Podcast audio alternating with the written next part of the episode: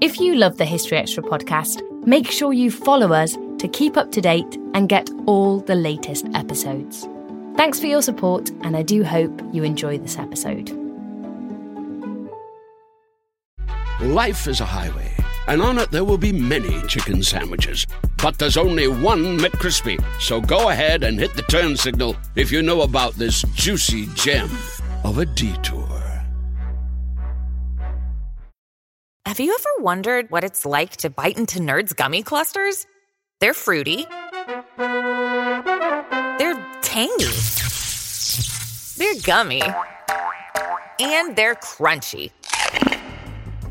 Nerds Gummy Clusters, a union of fruity sweet gummy and tangy crunchy nerds. Unleash your senses. Shop now at nerdscandy.com. You know, it can be hard to see the challenges that people we work with every day are going through. Invisible struggles like stress and burnout, caregiving for a loved one, or being misunderstood. But insight, awareness, and empathy will help us better see the issues they're dealing with. And that can make us and our companies healthier too. I'm Holly Robinson Peete. Join us on The Visibility Gap, a new podcast presented by Cigna Healthcare. Download it wherever you get your podcasts. Another day is here, and you're ready for it. What to wear? Check. Breakfast, lunch, and dinner? Check. Planning for what's next and how to save for it? That's where Bank of America can help. For your financial to-dos, Bank of America has experts ready to help get you closer to your goals. Get started at one of our local financial centers or 24-7 in our mobile banking app. Find a location near you at bankofamerica.com slash talk to us. What would you like the power to do? Mobile banking requires downloading the app and is only available for select devices. Message and data rates may apply. Bank of America and a member FDIC.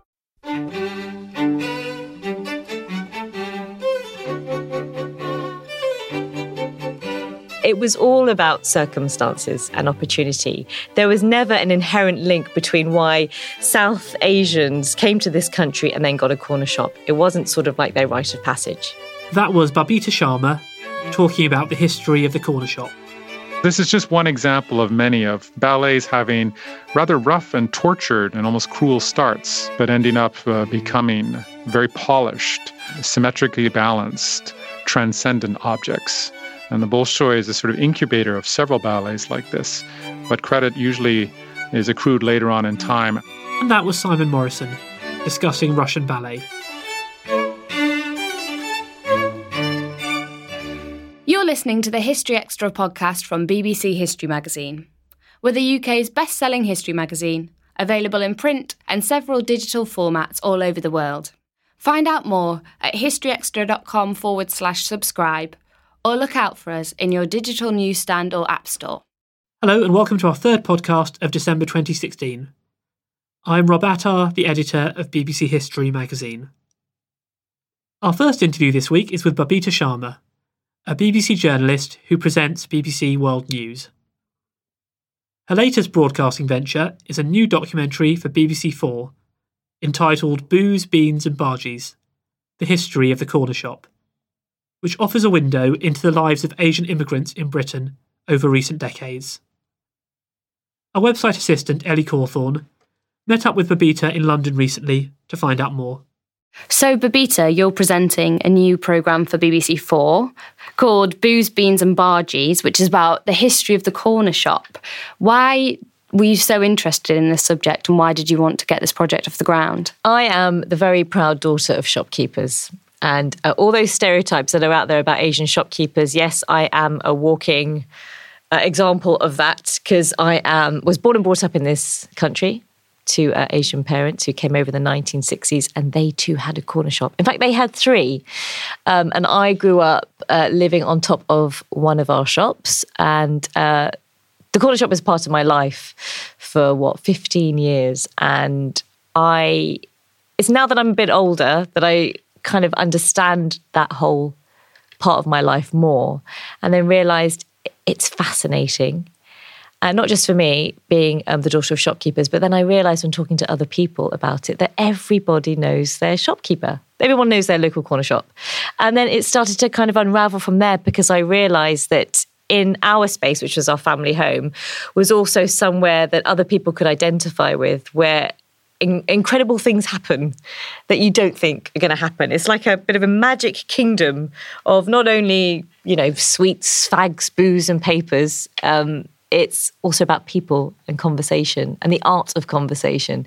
And uh, as I started to kind of explore it a little bit more, not only my personal experiences, but talking to other people and then shopkeepers up and down the country, I thought, yes, this is brilliant. Because it's kind of like that unsung hero of British life, which is why I wanted to shine a light on it.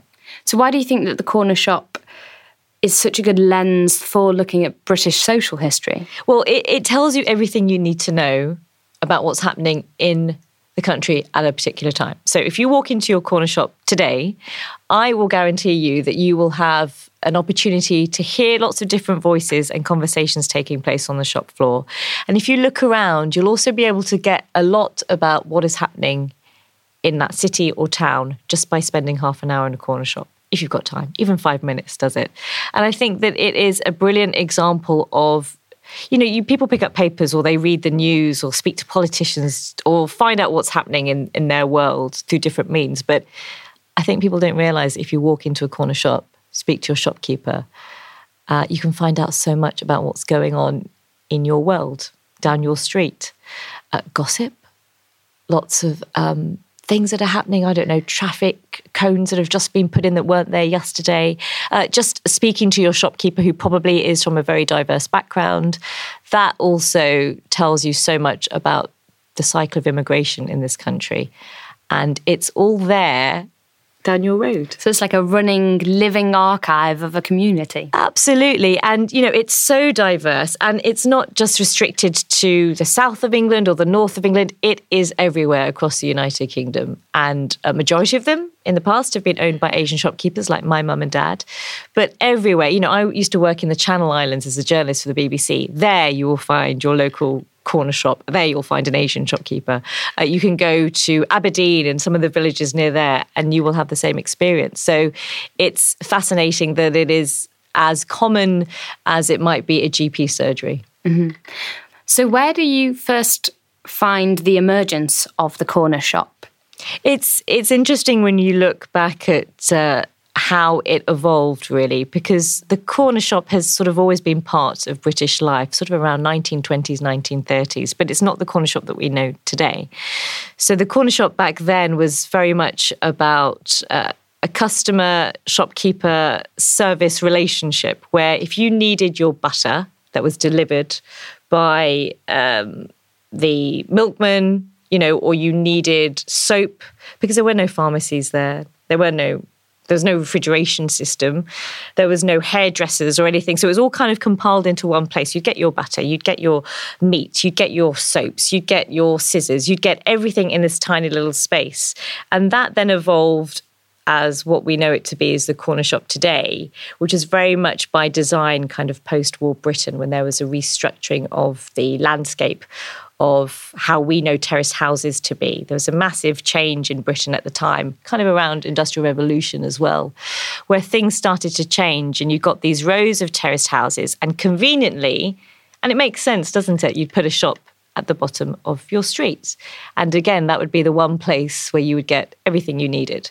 So, your butchers, your bakers, your grocers. And that's sort of how the corner shop then evolved way before we know supermarkets today. And something very interesting that you touch on in the programme is how um, the role that they played in World War II during rationing. It, you were only able to buy a certain amount of milk or butter or eggs.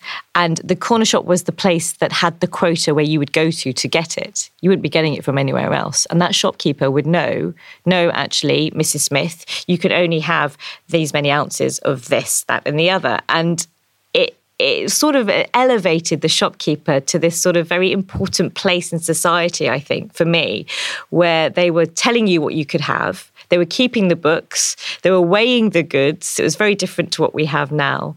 And then that then meant that there was a level of trust that was then cemented between the consumer and the shopkeeper. And as you say, their their roles were many and varied beyond just being a shop.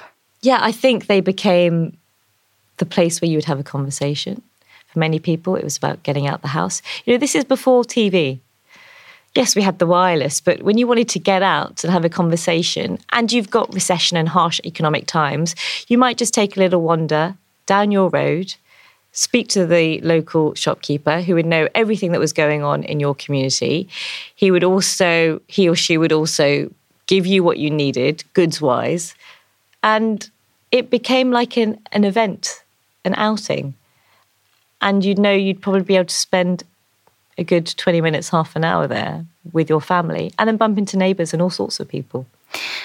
Do you think that's maybe something that we've lost with the rise of the self service shop, as it was called then, which we now know as the supermarket, which to us seems completely natural and we take completely take for granted now. Well, you know, I work for BBC News and making this documentary, we uncovered lots of archive from news clips.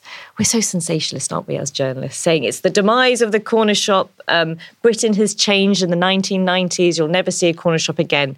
And here we are in 2016, having just finished this documentary and filmed it. We've been up and down the country going into corner shops and they are thriving.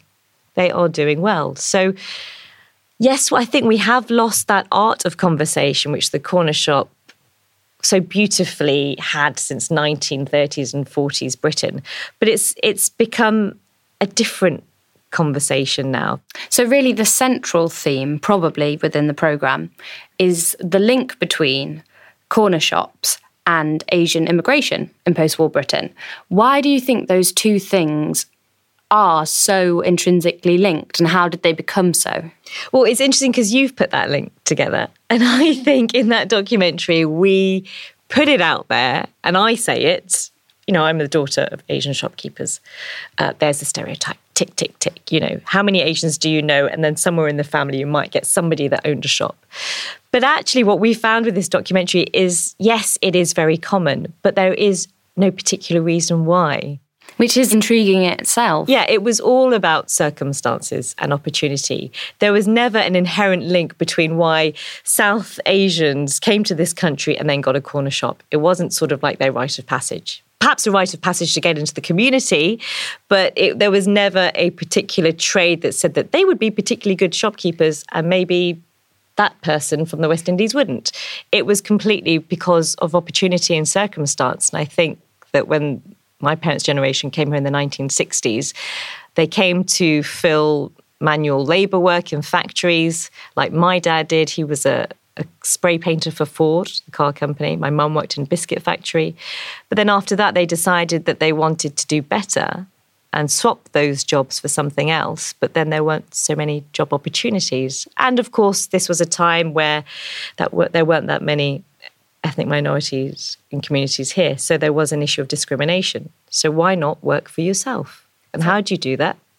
You get a little base, a little shop where you can sell goods. You don't have to have a massive skill set to do it. You just have to be able to be willing to work hard. And that's what they did. So it's kind of, in many ways, it's a way of getting freedom in a society that was slightly prejudiced. Well, I say slightly, probably more than Absolutely. And uh, even the word prejudice, I mean, people did not know Asian people or black people in Britain in those days. They had never had experience of them. So I think everyone was finding their feet. And yes, of course, there was prejudice because they're saying that these Asians would come here and take our jobs. But I think that that narrative was formed. And I think for many ethnic minorities, like my mum and dad, they thought, well, why don't we work for ourselves?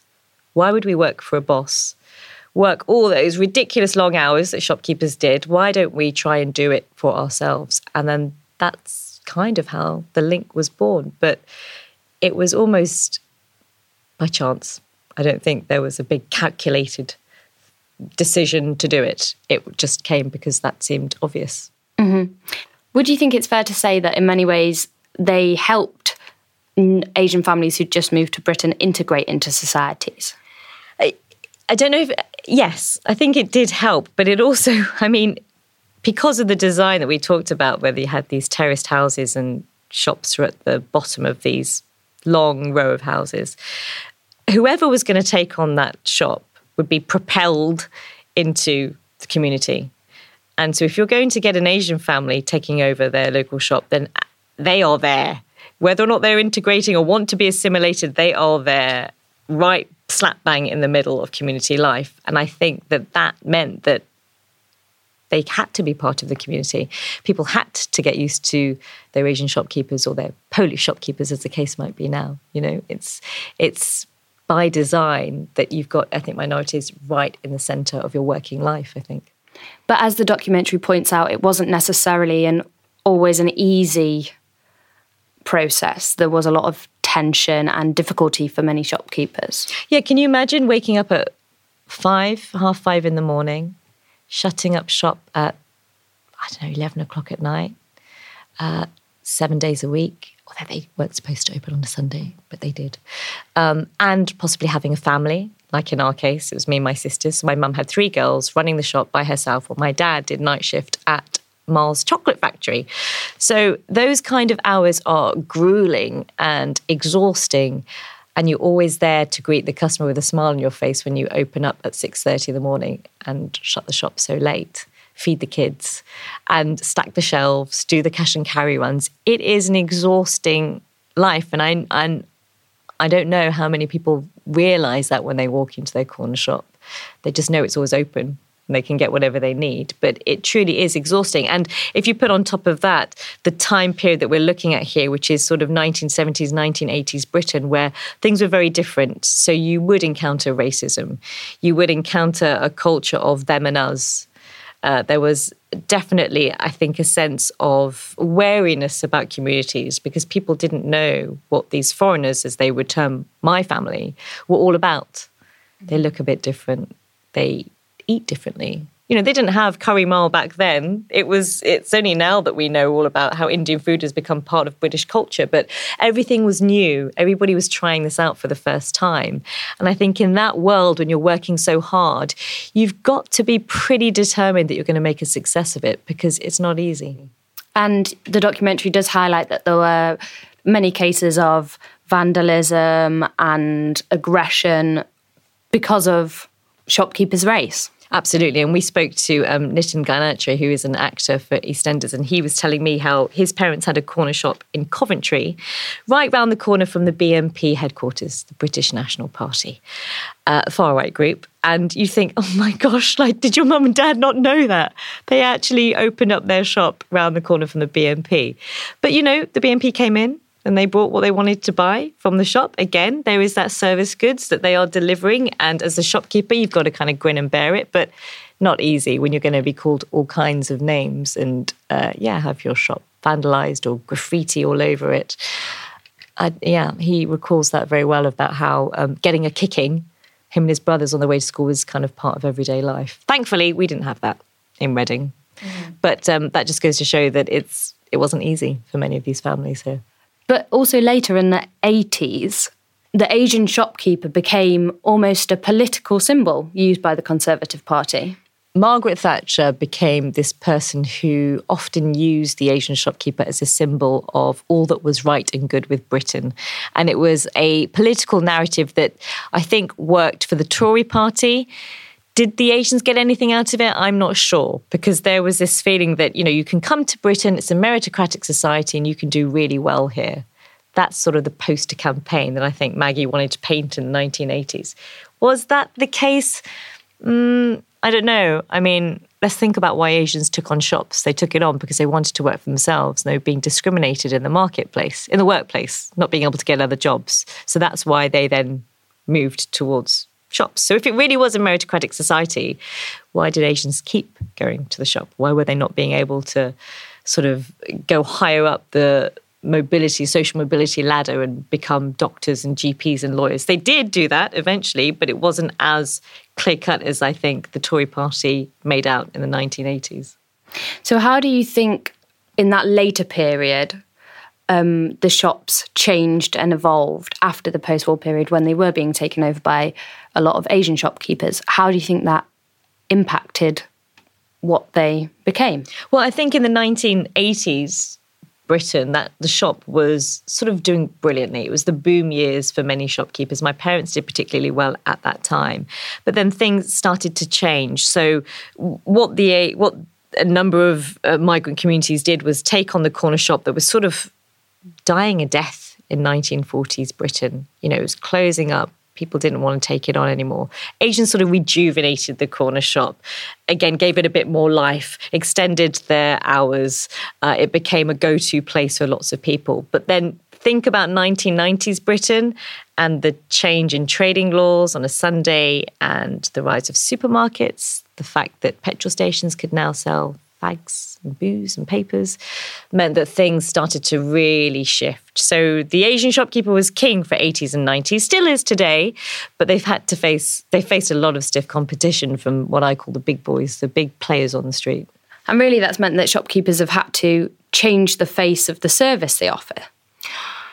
I think yes and no, because you can still go into a corner shop in Britain today and it might look like something from the 1970s or 80s, depending on where you're going. You might get Christmas decorations all year round or fireworks in February, because um, the Asian shopkeeper, you know, will provide you with everything you need. So I think you still get that kind of shop. But I think that the Asian shopkeepers and any shopkeeper, even the Polish shopkeepers there, have realized that you have to try and provide everything that you can so many of them is, have extended their corner shops to be like mini markets. Others have diversified and and provided like takeaway food there to try and counteract the competition. But at the end of the day, I don't think anybody anymore is going to their corner shop to do their monthly shop.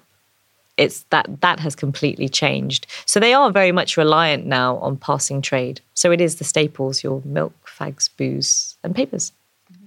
The program talks about how shopkeepers have for a long time been really a staple of British comedy, and they've been seen as a, an inherently British figure. Why do you think they're so ripe for kind of comedic exploitation? It's a funny place. you walk into your corner shop, it is a funny place. I can think of every day of my childhood, something would happen and it would be horrendously tragic or awful or brilliantly funny and you, it would just be how you would view it. So I remember my dad telling me about how at the counter there was just bars and stacks of chocolates, and a lot of the kids from school would come in at about three fifteen, and they would hide their school satchels over the chocolate bars and then try and nick them with their hand underneath. And Dad would be like, "What are you doing?" What are you doing? And they'd be like, Nothing, Mr. Sharma, it's fine. He'd be like, We know what you're doing. And I mean, brilliant because you think you'd get away with it, but we knew exactly what was going on. And I think that that coupled with some of the harsher realities of corner shop life, which is the racism and the terminology of packy shop that used to be banded about a lot in 1980s Britain, sometimes still is today, unfortunately. I think when you look at all that, it's such a colourful, rich, messed up place that provides so much material for comedy and humour. It's a place as well where you get all walks of life and I guess you you can easily see how British society is changing when you've got everybody from all walks of life coming in. Absolutely. I mean, when I was five or six, I think it was, I used to sit on the shop counter. Mum didn't really know what to do with me. So I would just sit there and probably eat my way through the sweets. But I remember John, who was a builder, he would come in and he'd buy his Sun and he'd talk about the headlines. And then you'd get, uh, I remember a supply teacher, and I think her name was Emily, and she'd buy Woman's Own. Yet these two people would probably never associate with each other outside of the shop and then here they are on the shop floor talking to mum and talking about the headlines as he's looking at page three and she wants to have a different conversation. And it's all happening there within this three minute exchange. And there's me just going, what on earth is going on here? But you're right, it's it's that beautiful, diverse, crazy place where all these people are coming in for whatever reason, where never the twain shall meet anywhere else. As you say, people have been heralding the death of the corner shop for, for decades now. Why do you think it has managed to survive through war and through the rise of supermarkets and complete changes in um, the cultural makeup of Britain? Why do you think it's managed to stay put that whole time. I think as long as you get the beautiful immigration cycle in this country, you are going to get somebody that is willing to take on the long hours of the corner shop. So I'm a classic example of how we have assimilated into this country. Proudly so. I'm a journalist. I've got other friends that are lawyers, doctors, writers, actors. They don't want to take on their mum and dad's corner shop. But now you see a different face behind the shop, which might be your Polish shopkeeper or your Vietnamese nail bar, who are willing to do the hours that, that my mum and dad did. So once you've got that willingness and the hard work, you will always have, I think, some form of corner shop.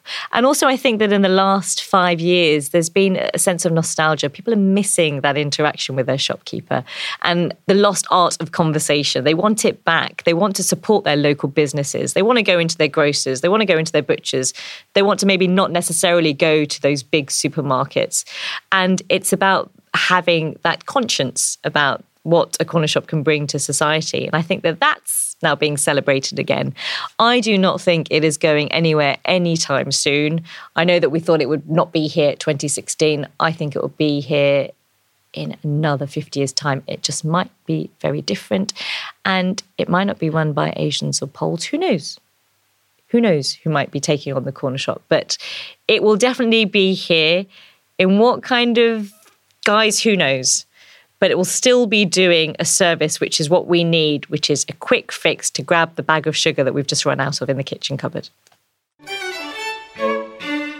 That was Babita Sharma. Booze, Beans and Bhajis, The History of the Corner Shop, is due to air on Monday, the 19th of December on BBC Four. In the meantime, our Christmas edition is currently on sale. In this month's issue, we have articles on the charge of the Light Brigade, Henry VIII's Six Wives, Black Power, the attack on Pearl Harbor, and the historical antecedents of Donald Trump.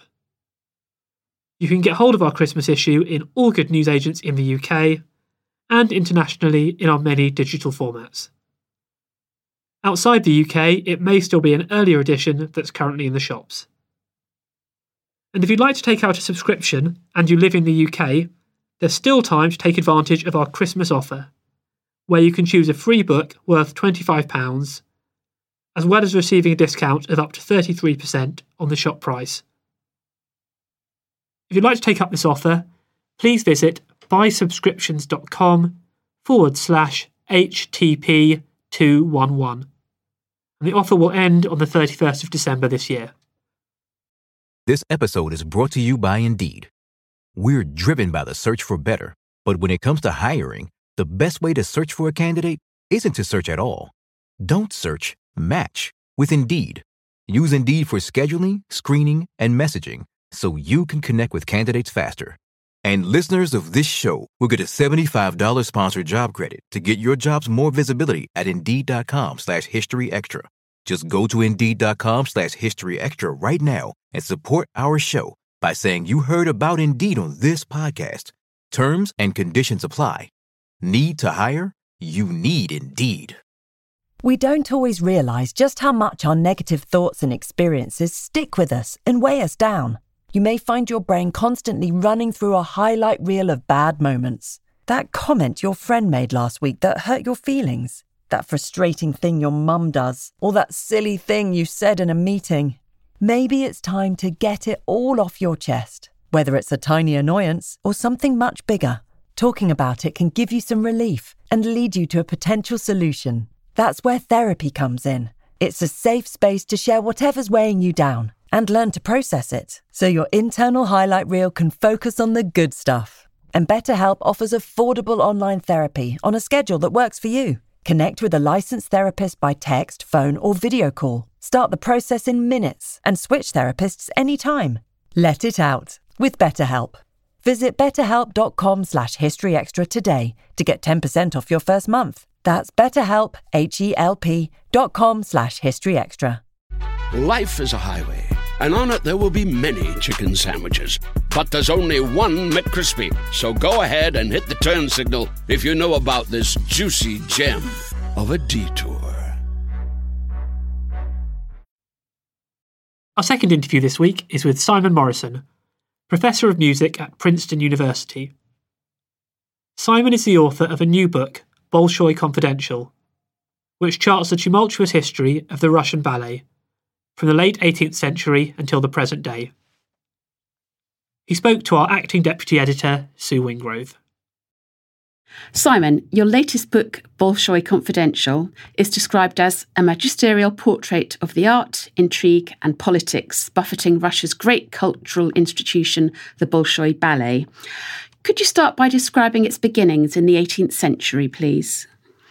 Sure. Um, one of the most fascinating chapters in the history of the Bolshoi is the first one, uh, which concerns how the theater was created and how, in fact, um, the person who was responsible for building the theater and for operating it was able to recruit uh, sufficient dancers, actors, and singers to put on various entertainments. Um, the person in question was English. Um, he was a magician, uh, a diplomat, a math teacher. He was many different things. His name was Michael Maddox, and he traveled extensively throughout Western Europe and eventually ended up through Eastern Europe at the court of Catherine the Great, where he performed various shows and did some tutoring in mathematics. And eventually, seeing an opportunity in Moscow, uh, south of St. Petersburg, uh, to open up a public playhouse, he petitioned uh, through the good offices of a prince named Prince Urusov to open up a theater. Uh, this was the first public theater that Moscow had. Uh, there were plenty of theaters being operated on various estates, serf or slave theaters, but this was the first public playhouse. Uh, but Michael Maddox um, was somebody who was, um, well, rather dissolute, I guess, uh, rather derelict with finances, and he soon uh, ran into financial trouble. it's fair to say that he embezzled funds. He was a bit of a swindler. And in order to bail himself out and bail out his little playhouse, he um, ended up turning for help to the only bank in town, which was uh, operated by an orphanage. Uh, strange as it might seem, at this point in time, Moscow's only big bank was the orphanage, which was also a pawn shop. And in exchange for one of several loans uh, that got him out of uh, trouble, including uh, physical danger, owing to the fact that he owed a lot of money uh, to boyars, merchants in Moscow.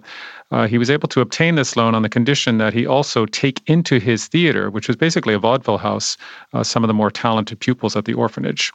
These were children who um, were being trained in the arts, among other things, in order to sort of elevate themselves from urchin status. These were abandoned children, and some of them were very talented indeed. And he took in some of the dancers and some of the singers, and there began the Bolshoi Ballet. So at the beginning, they weren't performing what we would understand as, as ballet today. Not at all. Um, I actually, one of the things I discovered uh, in writing this book is that um, kind of a subtext or pretext for much of the gloriousness of the Bolshoi ballet and opera is the fact that its roots lay in public entertainments of a sort of song and dance vaudevillian variety, and that this was a theater over its long and distinguished history that tried very hard to cater to the masses. And this is something that you know persisted through the Soviet period, where for ideological reasons, actually creating works that appealed to the masses was um, expedient. So when I discovered, for example, that uh, Don Quixote, you know, a great canonic ballet, considered a grand ballet, existed in two versions, one created specifically for Moscow and then one created for St. Petersburg, I was quite surprised and delighted to discover that the Don Quixote for Moscow was one that involved a lot of improv routines, a lot of sort of vaudevillian um, routines and improvisations that um, really defy the conventions of what we think of as classical ballet. And uh, this uh, element, uh, this showiness, this element of audience appeal, I think is something that uh, defines the Bolshoi style to the present day. So they were really um, targeting their audience um, in quite a specific way then. Yes, and um, for example, with Don Quixote, the choreographer, the great choreographer Marius Petipa, he was in Moscow for a month or two, and he created this ballet. He set the dances uh, using uh, the students and professionals at the Bolshoi Ballet at the time. But he knew that uh, for Moscow, audiences were different. This was not a court audience. This was a public uh, merchant class audience of different ranks, and also the public could come. And this was an audience that really expected dazzle and entertainment and fun and variety. Uh, there was a brilliant, ingenious uh, technician, machinist at the theater named Karl Waltz, and he was able to do all sorts of wonderful special effects. And these, um, along with the quasi improvised, uh, anything can go, anything can happen style of the Bolshoi, really defined the original Don Quixote from Moscow. But the version that was performed in St. Petersburg was one that was classicalized. It became more of a court ballet and more something we associate with traditional classical ballet along the lines of, say, what Lincoln Kirstein codified in the 20th century. I would also say that in the Soviet period, something strange and I think quite beautiful happened. Um, there was an attempt for political reasons to create ballets uh, that, you know, um, broadcast communicated certain ideological principles. And to make sure that these works were understood, um, audiences, um, including workers, farmers, people from the streets, were brought in, bussed in to the Bolshoi, and they were given questionnaires to fill out to see whether or not they understood the plot, whether or not they understood the gestures, whether or not the folkish dancers were folkish enough, and so on and so forth. And these commentaries, these answers that the uh, regular person provided on these questionnaires, often in very simple language, often with crayons and pencils, um, ended up actually informing uh, the rehearsals and the development of some of the great ballets. And one of them was by Shostakovich called The Bright Stream. It was a ballet about life on the collective farm. It got Shostakovich into a lot of political trouble, but the initial rehearsals were one that was very much uh, catered to the masses. In your book, you explore how the Bolshoi has um, really changed over 250 years throughout periods of political upheaval from the Tsars to, to Putin. Could you tell us a little bit more about its relationship with the various regimes? You've mentioned how it was very specific during the Russian Revolutionary period. Um, what about the other periods? Sure. Um, as soon as the theater became uh, public, and as soon as right at the beginning, Michael Maddox needed a loan from the state, from the court, to get himself out of financial jeopardy, the theater became uh, one whose repertoire was to some degree monitored uh, by the government. And this persisted over the course of the 19th century when, at different periods in time, the existence of the ballet was called into question. There was attempts to liquidate it. Uh, it was threatened because of the fact it didn't make much money compared to opera, and certainly compared to Italian opera. But um, it was used um, specifically for coronation ceremonies. And one of the czars, uh, the penultimate czar, uh, Tsar Alexander III, wanted to cultivate a Russian art, a homegrown art, ballet and opera that he could be proud of. And he rescued uh, the ballet from bankruptcy, from elimination, by actually having it put on um, a series of allegorical attain- entertainments associated with his coronation. So these to do with the nature of his rule, uh, the vast expanse of the Russian Empire, battles won, battles lost, the kind of things that the country could produce in terms of minerals, exports, and so on and so forth. And these types of allegorical entertainments were put on. And this became um, a habit for the Bolshoi Ballet towards the end of the 19th century and into the 20th. Um, of course, with the Russian Revolution, um, the Bolsheviks, the people who took over uh, the Russian government um, in a very improvised, chaotic way in 1917 and 1918, they looked at this theater as very expensive uh, to heat. Um, to maintain. They looked at this theater as a relic of the imperial past. They looked at the entertainments that it put on as very decadent. And they looked at it as something that perhaps needed to be abolished or at least repurposed. And for a time, the theater was turned into a kind of political convention hall, convention center, and many important early developments in the history of the Soviet government uh, were ratified there.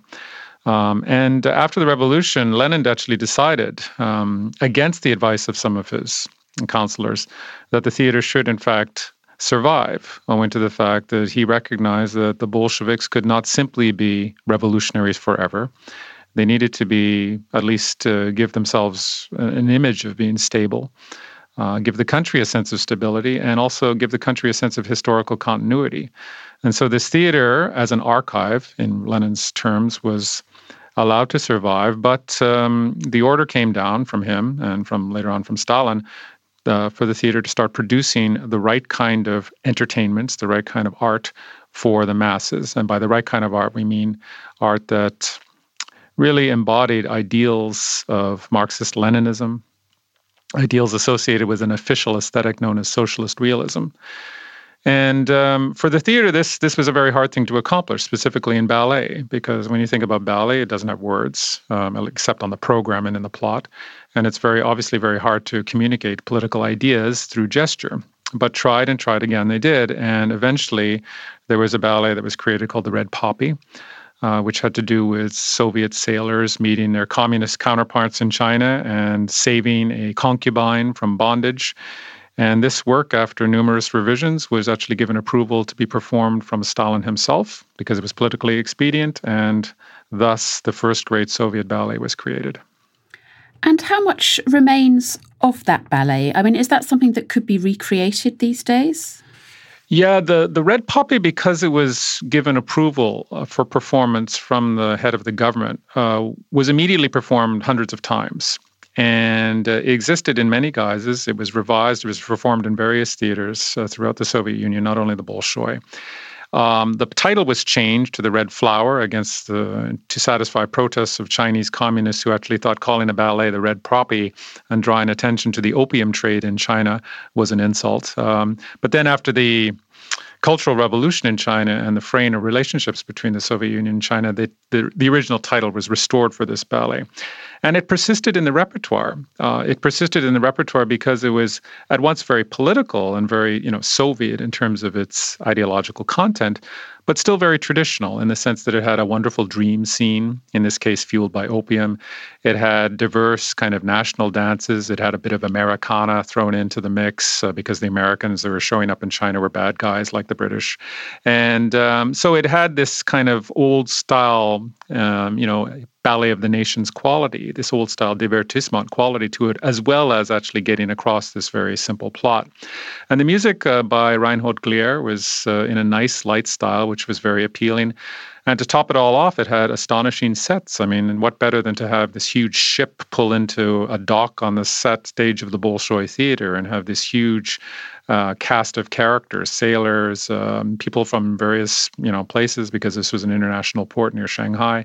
So it was incredibly um, you know effective and um, visually stunning, and it survived. And we haven't seen it for a while, but I, I don't put it past, say, Alexei Ratmansky, uh, who was the former Bolshoi Ballet artistic director now in New York, to actually revive this work.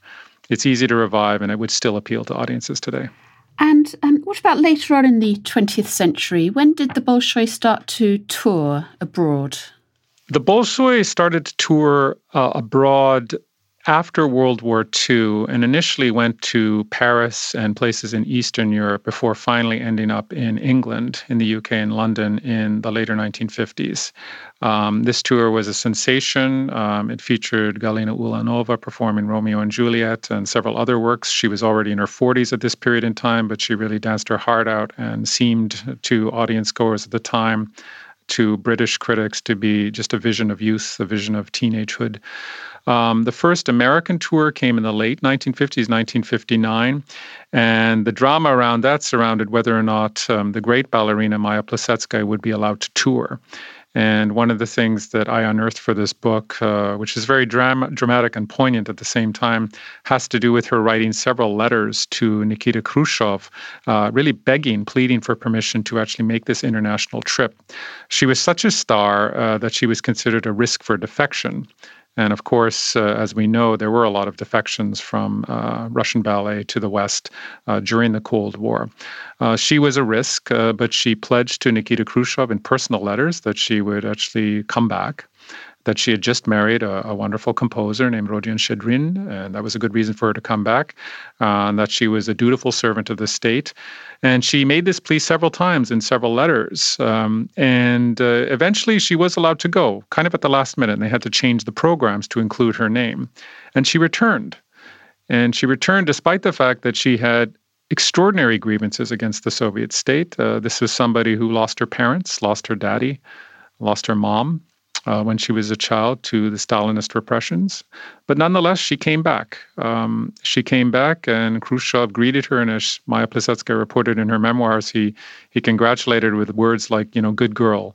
Uh, you didn't embarrass me. And she became really uh, the greatest uh, Bolshoi dancer of the 20th century. And by the end of her long career, uh, she was effortlessly international despite remaining a Soviet citizen.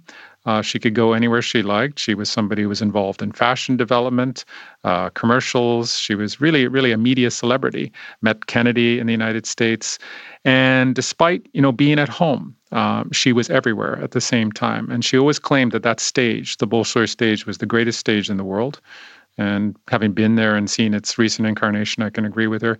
And that was where she, despite everything around her, she felt totally free. So Nureyev defected uh, from the Kirov uh, most famously in 1961, but did anyone from the Bolshoi actually defect? No, um, that's remarkable. Uh, all of the great defections, Makarova, Baryshnikov, uh, Nureyev, um, and a few others uh, to Britain, to the United States, to Israel. Uh, these were Bol- the Kirov defections, not Bolshoi defections. And one of the things I discovered was there was tighter control um, around the Bolshoi because it was in Moscow, and tighter administrative control, certainly during the reign of the artistic director Yuri Grigorovich. And so this was harder to do. Uh, tours were more closely uh, vetted. Um, people, you know, the basically the security apparatus, the KGB, would look closely at the types of dancers and their backgrounds and whether or not they were risk for defection, whether or not they had any sort of compromising uh, details in their biography, whether or not somebody else had denounced them, uh, to see whether or not, in fact, they were eligible for touring. It seems that these kind of controls were looser in Leningrad, St. Petersburg during this period in time. And one of the things I noticed um, in looking at the sort of political correspondence with regard to the Bolshoi and the Kirov was that after these defections, specifically after Nureyev left, uh, there was real hell to pay uh, for let, allowing that to happen and a real shakeup and liquidation of a lot of bureaucrats at the top of the theaters. But the Bolshoi did not suffer those kind of losses. The greatest risk was, again, Plisetskaya, uh, but she was strangely patriotic. Now, Let's turn to more recent years. And um, in 2013, the ballet hit the news for the worst reasons when the artistic director had acid thrown in his face. Um, obviously, this shocked the world, but it wasn't the first time the ballet was beset by violence and scandal. Was this the lowest point in its history? I'd say in today's media culture, where news like this uh, becomes instantly international, this was the lowest point. Uh, one of the things when I got involved with the Bolshoi and was interested in writing about the theater, and as a historian, I immediately thought about you know spending time in the archives as well as talking with uh, you know living witnesses as to what is going on in the theater. Um, one of the things I wanted to find out was whether or not this particular incident uh, which was ghastly, uh, medieval in a sense that would give the medieval a bad name, uh, truly barbaric, whether or not it had pretext, uh, whether or not things like this had happened in the past, or whether or not this was simply a sort of one off uh, horribleness. And yeah, there were other things that happened that were terrible. There was um, a case of a double suicide that took place during a performance where two girls, uh, for strange reasons to do with romantic intrigue and perhaps narcotics, uh, jumped to their deaths from the rafters of the theater during a performance. There were uh, numerous really terrible incidents in the 19th century to do with the sexual exploitation of dancers. This is not something that's typical only of the Bolshoi theater, but happened in other places. It happened in Paris, for example. It happened in London, happened in the United States. But uh, the details of some of these cases were really harrowing and kind of hard for me to process and to write up. And so it, to some degree, put what happened in 2013 into context. But um, the circumstances around 2013 were very different in the sense that this was uh, a period in time in which the theater had, I think, really loose um, kind of um, governance, if you will. And there was a lot of infighting amongst the dancers. And this particular crime uh, was carried out by a disgruntled, rather hot headed dancer who um, had it in for Sergei Filin, owing to the fact um, that Filin had appointed himself the head of the Dancers Union as well as being the artistic director. So this was a conflict of interest. And the dancer in question, the hot-headed youth uh, Pavel Dmitrichenko, he himself wanted to be the head of the union. And so this conflict um, played out over several months. And in the end, uh, Dmitrichenko decided he wanted to rough up uh, Mr. Filin and teach him a lesson. And he did so by hiring an ex-con. And that ex-con took this shortcut of basically diluting, uh, rather distilling uh, car battery acid and and splashing it into Filin's face. And um, Dmitrichenko went to jail for organizing this crime, as did his accomplices, as did the acid thrower. Uh, Dmitrichenko spent almost three years in prison. He is now out of prison. He is back in Moscow. He is living not far from Filin. And perversely, strangely enough, he's angling to actually return to the Bolshoi Theater and perhaps even return to the stage. Um, and that I find one of these sort of bizarre slippages, twists that show that at least within this space, the Bolshoi, there's not a lot of respect or acknowledgement of the division between art and life. And these kind of preternatural, bizarre events um, can happen and do happen a lot. And one of I make this point simply because the person who organized this crime, uh, Pavel Dmitrichenko, was at the time of his arrest, he was performing in a ballet called Ivan the Terrible, which was choreographed by Yuri Grigorovich. And the real Ivan the Terrible was somebody who dispatched the architects of the beautiful St. Basil's Cathedral on Red Square by, according to myth, uh, having them blinded. And so you have this strange, um, real life um, parallel to that macabre mythological event uh, in the case of Sergei Filin. And has the Bolshoi Ballet been able to put that episode behind it? How does it stand as an organisation today? Yeah, the the theater has withstood many different tumults. Um, it's uh, it's an organization that's huge, it's massive, it's very complicated, and I was sort of hanging around the theater and talking a lot with the press attaché of the theater, the very brilliant Katerina Novikova, during these events, and uh, the theater withstood it all. Um, and you know, one of the things she said to me uh, after I asked, you know, I don't understand why in this country where the media is controlled why um, this kind of gossip fest uh, is allowed to continue and that all of the television stations are talking about it in Russia and news outlets and never mind the web, why this is allowed. And she basically said that, you know, it's strange that right now, actually, politically, no one really gives a damn uh, about this scandal in the ballet world. Uh, there were other things that were preoccupying the higher echelons of the theater. But nonetheless, um, the after a while, um, after this scandal persisted and there were more firings and more denunciations, and this sort of dirty laundry was aired um, with ever increasing dirtiness over several months, the uh, general director of the theater was released, uh, Iksanov. He was let go, and a new person was brought in. Uh, the very experienced, no nonsense Vladimir Urin. And then, uh, because uh, Filin was so terribly injured and compromised in his duties, uh, he was he ran out his contract, and a new artistic director was brought in, uh, Makhar Vaziev. And right now, I would say that the the ballet um, is stable, um, that the um, tempests have been contained, and it's back to producing a mixture of um, homegrown uh, traditional Russian ballets, along with some new commissions. And um, it's hard to say where it'll go. Um, but I've always felt, and I argue in this book, that um, how the theater goes in terms of its direction, in terms of its political purpose, in terms of its gloriousness, well, is very much a reflection of the political situation. It does sound very much like a survivor, the Bolshoi Ballet. Um, let's end by hearing about one or two of the highest points in its history, if you wouldn't mind. Sure. Um, that's an interesting question, the highest point in the history. One of the things I found out about the Bolshoi was that it had nurtured uh, some of the greatest ballets in the repertoire. But oftentimes, these ballets had gained fame on the road or in other venues. And perhaps the most interesting example of that is the most interesting ballet in terms of its fame, in terms of ticket sales, which is Swan Lake. This is a work that has a strange and troubled and long history. Uh, it was a work that involved a composer, a professional composer of opera and symphony named Tchaikovsky, taking a chance and deciding, because he needed the money, to actually try and write a ballet score. Uh, this was not something that professional composers tended to do. Um, usually, ballet scores were written by in house musicians who kind of mixed and matched pieces from other composers or just cobbled together something that was sufficient for providing dancers with phrases and counts to get them through a plot and to get them through various dazzling solos. But Tchaikovsky, uh, at this period in time, uh, when he took on this commission, he um, decided that he would educate himself in the art. Um, he went to a few ballets, he borrowed some scores from the library, and he quickly put together the score of Swan Lake, really for a pittance. But again, he was somebody at this point in time was kind of needing the income. This is what he uh, pointed out in letters to friends. And um, the score was rejected by the dancers because it was symphonic. It was not traditional ballet music. And uh, it was, you know, reworked somewhat for performance. And when it was performed, um, it was performed in a guise that is completely unfamiliar from the Swan Lake of today. Uh, that is to say, there was no black swan. The ending was very, very bitter, very, very dark. It involved this traumatic flood on the stage, washing everybody away.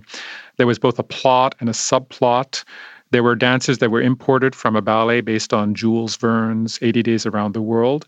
The choreography was considered to be lackluster. It was by a Czech figure named uh, Reisinger.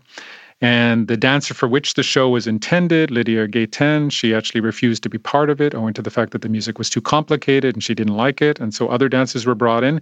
But nonetheless, this show took place. And Tchaikovsky was rather bemused by the whole thing. Uh, he showed up for rehearsals and he didn't quite understand how his score was being rehearsed.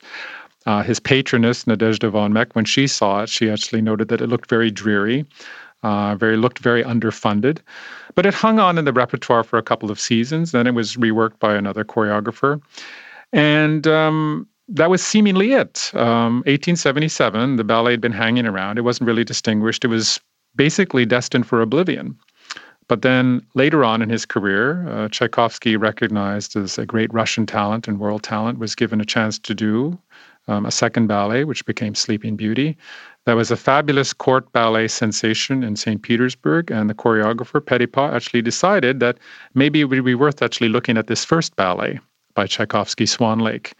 And he got in there, he got underneath the notes, he repurposed the score, he changed the ending to make it a little bit more optimistic, got rid of the subplot, got rid of some of the nonsense, um, classicalized the whole thing, and produced uh, more or less uh, the wonderful, ever popular Swan Lake of today. So, this is just one example of many of ballets having rather rough and tortured and almost cruel starts, but ending up uh, becoming very polished, um, symmetrically balanced, transcendent objects. And the Bolshoi is a sort of incubator of several ballets like this, but credit usually is accrued later on in time after these works have um, thrived in other theaters, other times. That was Simon Morrison. Bolshoi Confidential Secrets of the Russian Ballet From the Rule of the Tsars to Today is on sale now in the UK, published by Fourth Estate. In the US, it's also on sale, published by Liveright. Now, just before we go, here's a reminder about our next BBC History magazine events, which are taking place early next year at Bristol's M Shed Museum. On Saturday, the 25th of February, we're holding a Victorians Day, and on Sunday, the 26th of February, a World War II Day. Both events comprise five talks from expert speakers, as well as a buffet lunch. You can find out more details and purchase tickets at historyextra.com forward slash events. And there are discounts for both print and digital subscribers. Okay, well, that's about it for this week's episode, but please do listen in next time when we're going to be broadcasting our annual Christmas quiz. Thanks for listening to this History Extra podcast, which was produced by Jack Fletcher.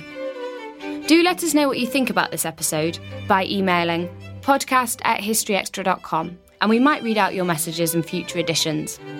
Alternatively, why not keep in touch via Twitter or Facebook, where you'll find us at History Extra.